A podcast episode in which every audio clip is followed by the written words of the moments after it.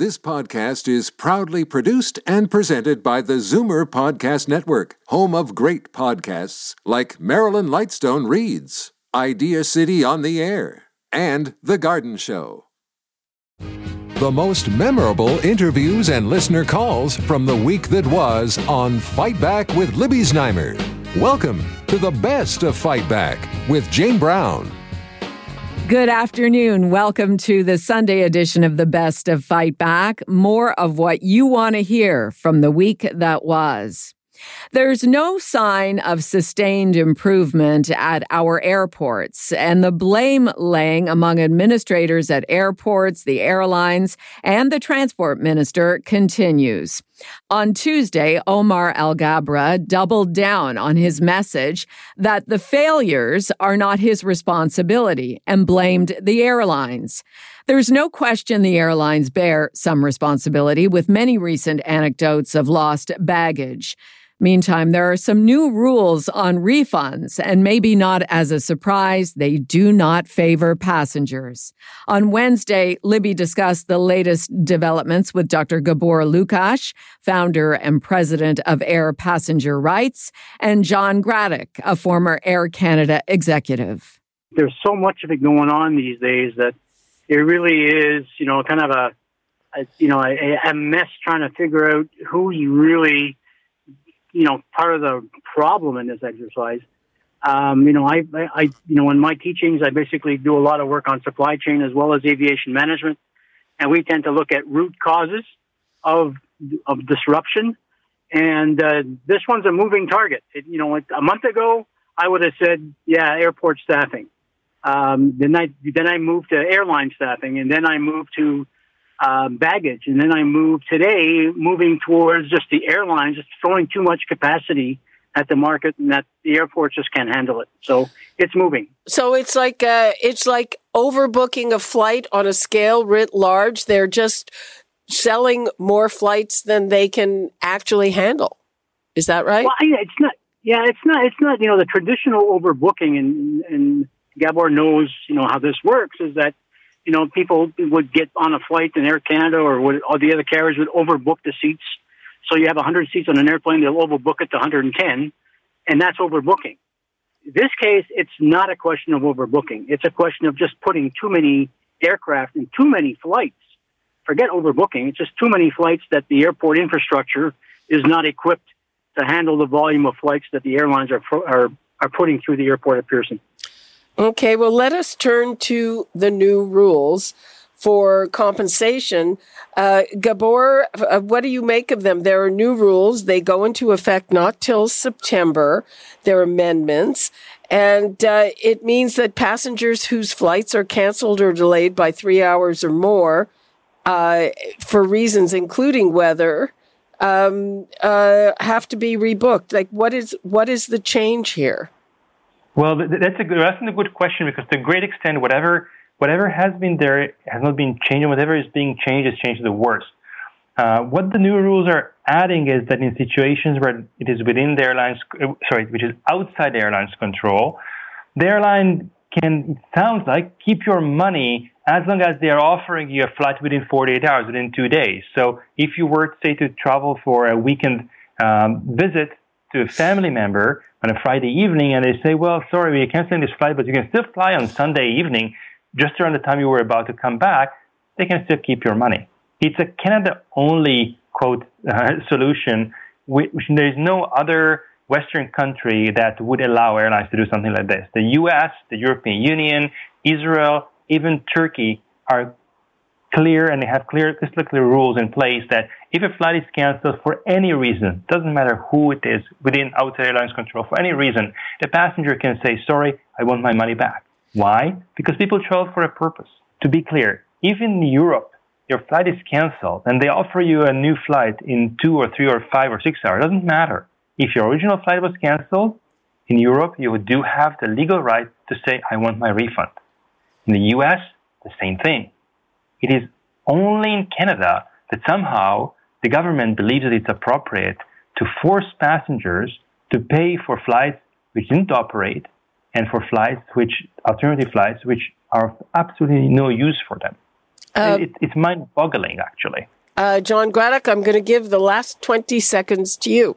Well, I think that you know ca- Canadian travelers going through the airport, particularly at Pearson, over the next you know six weeks, um, the one thing they're going to need is a lot of patience. And I think that unless the government comes in and basically mandates a flight reduction, a schedule reduction, uh, we're stuck with this situation for the next six to eight weeks through at least Labor Day. And hopefully, Canadians have a lot of patience and they have their smiles available so that they can basically be more civil to each other as they go through the airport. John Gradek, a former Air Canada executive, and Gabor Lukacs, founder and president of Air Passenger Rights. This is Zoomer Radio's Best of Fight Back. I'm Jane Brown. There seemed to be universal cheers earlier this month when Toronto was named one of the cities to host World Cup soccer games in 2026. This might come as a surprise to many people given the opposition in the past to other similar global sports initiatives, given the likely scenario of cost overruns that taxpayers will need to pay. The 1976 Olympics in Montreal is a perfect example of that. The Globe and Mail this past week had a well argued editorial called Dear Taxpayer, you are spending almost $600 million to host 10 World Cup games. Why? Libby talked about the pros and cons of hosting some of the 2026 World Cup games when she spoke with Toronto City Councillor Mike Colle and Jay Goldberg, Ontario Director of the Canadian Taxpayers Federation it's going to be a big money loser for taxpayers. We know uh, you mentioned the Montreal Olympics, the Vancouver Olympics costed Canada seven billion dollars. There was almost a billion dollars in new debt for the city of Vancouver. And look, we're talking about uh, Toronto spending eight hundred ninety million dollars to host just five games. So that means we're going to be paying taxpayers fifty-eight million dollars to host each of the five games and that's assuming that there's no cost overruns. How, how so do you get to that number, Jay? Well, if you divide the number that Toronto is going to be spending uh, here in Ontario, what we'll be spending by the five games that that uh, we'll be hosting here, uh, you get to that fifty-eight million dollar number. Uh, this is how much uh, they've pegged at two hundred ninety million dollars uh, between the City of Toronto, Government of Ontario. That's how much it's going to cost expected, and that's before any cost overrun. Uh, I'd like to bring in Mike Colle, the councillor for Eglinton Lawrence. Why do you think it's a good idea to bring the World Cup games here? Well, first of all, it's not one soccer game, it's uh, five games that'll be here. Right. And, uh, you know, I'm sorry, I'm Italian. and I was here for 82. I don't know if uh, Jay was here for 82, but this city was just exploding with a million people out on the streets of St. Clair at the uh, restaurants, bars, celebrating. I mean, uh, this is an international legacy event that every major city in the world tries to get. And uh, if we're going to basically uh, compete with these major cities, we have to compete with these sporting events, which are, you know, it's sports, but it's business too. It's good business. Uh, look what the Raptors did for Toronto. God, would you would you say no to that? Um, Jay, how do you respond to Mike? Well, as Mike was saying, yes, it's five game, games, but if you're looking at $290 million, according to the Globe and Mail, for those five games, you're looking at $58 million per game. And, you know, it's, it's interesting to want to compete with other cities in the world for certain things, but uh, I don't think taxpayers should have to foot a bill that's three almost three hundred million dollars just because our councillors seem to think that it might be nice to put Toronto up as a city that's competing in the world. I mean, there are a lot of other ways uh, for Toronto to shine in the world uh, as opposed to this this World Cup. Uh, that we're talking about, and certainly the the you know when you're talking about the Raptors, the Raptors already play here. They have the stadium, they have the arrangements, uh, they're paying the cost. This is we're talking about taxpayer dollars here, and that's a very clear difference. And I'm going to give the last 20 seconds to Jay Goldberg. Jay. Well, I, I think it would be nice if uh, Councillor Colle and other councillors answered a very simple question. Because we are hosting these games, will you be raising taxes on taxpayers by even one cent to do so? That is the question. That's what our councillors have to be honest about. And if we see our property tax bills go up next year, uh, part of that you will be able to thank to this decision to host these soccer games. Okay, well, well I'm sure there's many reasons for property taxes to go up, and this isn't going to do it by itself. So there's always the fear of taxes going up, but this isn't going to be the tipping point. This is an investment in keeping the economy of Toronto vibrant and uh, attractive for people to invest, and that's our number one job: get people working, and that's how you get revenues to pay for the services we need. Without business, we don't have the revenues to provide for our homeless, for our sick, our public health. We've got to bring in money. This is uh, an attempt to bring in money. Libby's conversation with Toronto City Councillor Mike Colle and Jay Goldberg, Ontario Director of the Canadian Taxpayers Federation. I'm Jane Brown, and this is Zoomer Radio's Best of Fight Back. Coming up after the break, should the Muzzo family name be removed from GTA hospitals where they've donated big money? We will discuss next. You're listening to an exclusive podcast of Fight Back on Zoomer Radio. Heard weekdays from noon to one. Welcome back. On Thursday, our Tune Into the Town panel talked about a story broken by Blog TO, a new member of our Zoomer Media family. It's a campaign to have the Muzzo family name removed from two GTA hospitals following this past week's very tragic news about the suicide of Edward Lake, whose three children and father in law were killed by drunk driver Marco Muzzo in 2015. A change.org petition started on Monday and now has thousands of signatures, although those who've started the petition would not come on Fight Back to talk about their campaign. The people signing want to remove the Muzzo name from Sick Kids and Mackenzie Vaughan Hospital, where the Muzzos donated $15 million. There are many questions around this issue. Should the whole family be implicated because of the horrible crime committed by one family member? And if the campaign is successful, and even if it isn't, will this deter other rich people from making these huge gifts in exchange for naming rights? Ana Bailão is a Toronto City Councillor. David Crombie is a former mayor of Toronto. And Karen Stintz is the CEO of Variety Village and a former Toronto City Councillor. This is where, again, the petition is actually aimed at the wrong party because there probably are legal documents that uh, dictated the terms of the contribution. And if it was a $15 million contribution in exchange for, then the hospital, unfortunately, is legally obligated by that. So the petition really needs to be to the family.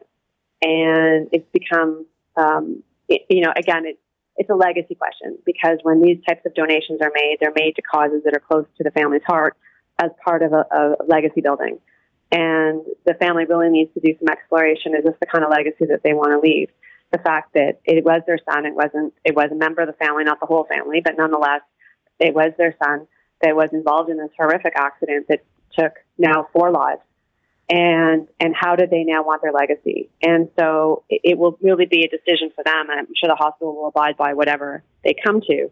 But in terms of of of, of, of needing to do something, I think the family is obligated to, to do something in, in this regard. David, what do you think? Well, um, it, it, it, seems to me, first of all, that, uh, that the, the horrendous experiences that families had, Lake families had, needs to be borne by all of us and, and understand it. But I think I have to come to the conclusion that that uh, the the act of one member in one generation does not we don't hold the others accountable and, and guilty. So it seems to me that, that that would be the wrong thing to do. Ana Bailão? Well, I, I, think Karen is right that, that there are some legal uh, agreements oh, that sure. probably is going to be very hard to deal with. Um, and and I do agree that the sins of all are, are not uh, the sins of one are not the sins of all. Um, I, I, think this could be a time for reflection from the family on uh, what actually um, other donations and involvement and causes um, they could be getting involved. Um, I think there is a time to, for, for that to happen. And given uh, this this petition, um, I think it is an important time for them to reflect on it. Um, but but I, I, I, do agree as well with, with, with David because the sin of one is not the sin of all. There's a whole family uh, that made that donation, um, and and um, I think it's a time to reflect uh, and a time to move forward on, on what they do with the legacy when, and future uh, donations as well. Um, they, but they have to come through to speak on it. I think they, they can't just stay silent on this issue. Well, you know, on the other hand, if they were, for instance, to take up uh, some kind of cause related to drunk driving, it would look, it would look like they were very deliberately trying to clean their name. David, what do you think? Yeah, and, and, and there's an instinct that would you'd want to say do something that's appropriate that shows how, the feelings that toward the family that's been hurt, uh, and I understand that. But but it, to me, I guess there's a sense these days that if you don't like it, you cancel it, and so it, it, I I know that's put too hard, but but I think you cannot. You cannot. It's never ending if you try. Uh, blame one generation for the acts of another. At a charity, for example, right now, um, I would, if I had the Muzzo family come to me with a, with a large gift, I would bring it to the board, and we would have a real serious discussion about how we treated that gift and what we would name and how we would then be able to explain to our, the members of our community how that got accepted. And so it is, to Ana's point, the family has got to address it. There, there is no, there, there is no way they cannot, um, given the public outcry that's occurring and will grow the longer they don't address it. And so, how they address it, it may not be removing the name. It may be um, offering namesakes of, for the family that was that was killed, something along those lines to at least acknowledge the harm that's been caused. But they but they cannot stay silent. Karen Stintz, CEO of Variety Village and a former Toronto City Councillor, David Crombie, a former Toronto Mayor, and Toronto City Councillor Ana Bailão. Tune into the town every Thursday after the noon news. This is Zoomer Radio's Best of Fight Back. I'm Jane Brown. After a very long drought, the city recently seems to have exploded with social events, including one that Libby hosted here at the Zoomerplex for about 80 people to mark the 100th anniversary of Jewish immigrant aid services. There was also a black tie gala fundraiser for the National Ballet and a tech conference with 35,000 people this past week, just to name a few. Tom Sandler is one of Toronto's foremost photographers, and he seems to be everywhere these days, chronicling events like these with his wife, Alin. He joined Fight Back on Wednesday. There's a real mixture of things. There's everything from, um, I think it, where it started for us would have been, I think, the um, biennial uh, art festival of Toronto, which was a wonderful festival uh, celebration for art and artists in different venues in the city. And then um, they had two big openings. Um, they were a bit more informal. And then you go right into stuff like uh, the Biblio Bash for the uh, for the for the um, um uh, library, um, which was a black tie affair. Um, there's just been everything, the whole spectrum of stuff from jeans to to black tie gigs. Uh, there seems to be a thing, uh, social awkwardness after COVID. Are you running into any of that?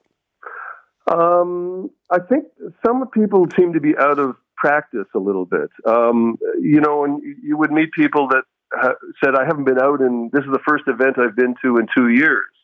So they're they're just a little bit, I think, out of practice. But um, it's it's kind of like a feeding frenzy out there. People are just so happy to be out and to be together and to celebrate, and, and they're very excited. And um, you know, uh, sort of being social is kind of like riding a bike. You know, you sort of don't really ever forget how to do it. So you just have to get a, shake off the rust a little bit, and you're right back to right back to normal again. Well, I'm I'm actually n- not sure about that. You know, some people say it's it's more like a muscle and it, that maybe has atrophied because ah, I think interesting. I think it's it's difficult for some uh, people to get back to you know chit chat before you get into something a little heavier. You, you, do you know what I'm saying? Yeah, I do exactly, and you know, you're absolutely right about that. I think there is some awkwardness, uh, you know, um, with it. Um, uh, we're sort of more on that level of doing that all the time, so it wasn't very. I didn't find it very difficult to do that, you know, myself or or ally. And, You know, we're just kind of got right into it again. But um, but you're right. I think there is some awkwardness about that. Oh, and the other thing that that I found, what I found personally, which I found quite surprising, uh, is not so much feeling awkward as, uh, you know, I'd go to something for an hour and it, I would find it exhausting.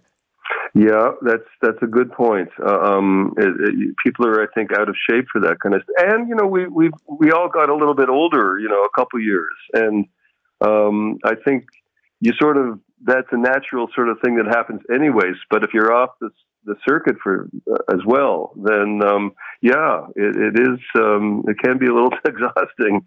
Um, we just keep going. You know, our adrenaline is up on a high level, and uh, one day we actually covered two wonderful galas. One was the uh, Best Buddies Gala, uh, Thrill of Ascot, and we shot from eleven in the morning till three in the afternoon. We had an hour break, came home, changed my shirt, and we drove out to do the Moonlight Gala at the McMichael Gallery from six till about midnight. so that was all in one day. so somehow we keep going, like the ever ready bunnies. What would you like to leave us with? Well, um, I think it's great. Like I said before, I, I really love the city, and, and the people in it are, are, so wonderful and generous. And um, hopefully, we'll just keep going, and it'll keep growing and people will be still supportive and, and go to things and we'll just uh, you know enjoy ourselves and um, I, am looking forward to you know a whole new beginning and the start of everything again and um, and we're we're very excited about it all Toronto photographer Tom Sandler. I'm Jane Brown, and you're listening to the best of Fight Back. Coming up, what you had to say about the week that was, and the Fight Back Knockout Call of the Week. You're listening to an exclusive podcast of Fight Back on Zoomer Radio, heard weekdays from noon to one. Zoomer Radio, pulling no punches with the best of Fight Back with Jane Brown. Fight Back with Libby Znaimer has the most informed guests on the week's hot topics. And we also rely on you for your valued opinions. Here are some of this week's best calls. Orist in Etobicoke phoned about Toronto hosting five games during the 2026 World Cup.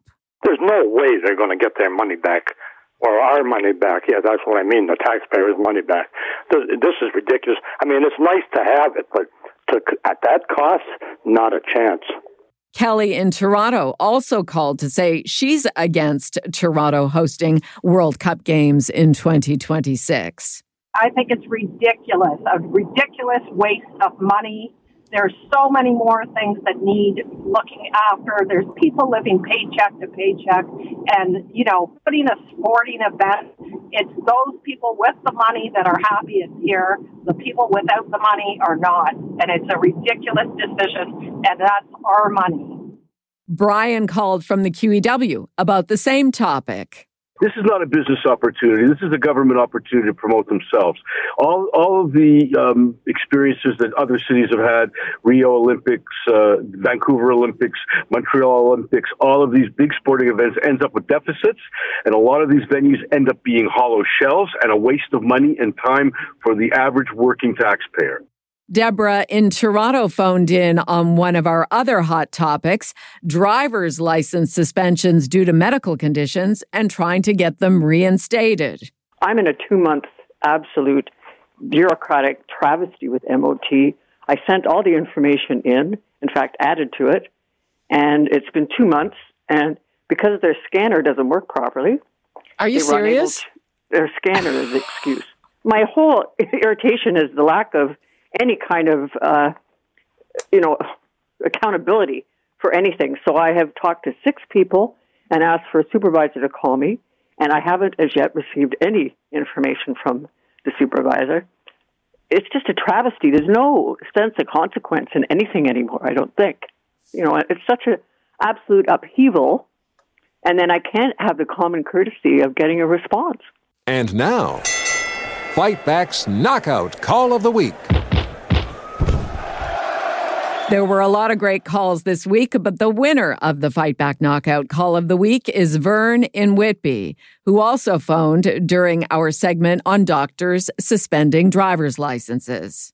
Probably something that people are not aware of. If you've had, and this has been the experience with someone that I was looking after, when they went back to reinstate their license, they had to go through a whole rigmarole, plus they had to do a road test, and the cost was over $600 wow. to do this 20 minute road test.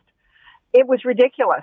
I don't Well- know if anybody else has come across that, but that was the experience that my friend had. That does it for this week's Best to Fight Back on Zoomer Radio. If you'd like to qualify for the Fight Back Knockout Call of the Week, phone us noon to one weekdays. Or if you have a comment, email us at fightback at zoomer.ca. Follow us on Twitter at FightbackLibby and call our Fight Back voicemail anytime at 416 367 9636. I'm Jane Brown. Join us again next weekend when we'll round up the best of Fight Back. The best of Fight Back is produced by Jane Brown, Justin Eacock, and Zeev Hadi, with technical production by Kelly Robotham. Executive producer Moses Znaimer. This podcast is proudly produced and presented by the Zoomer Podcast Network, home of great podcasts like Marilyn Lightstone Reads, Idea City on the Air, and The Garden Show.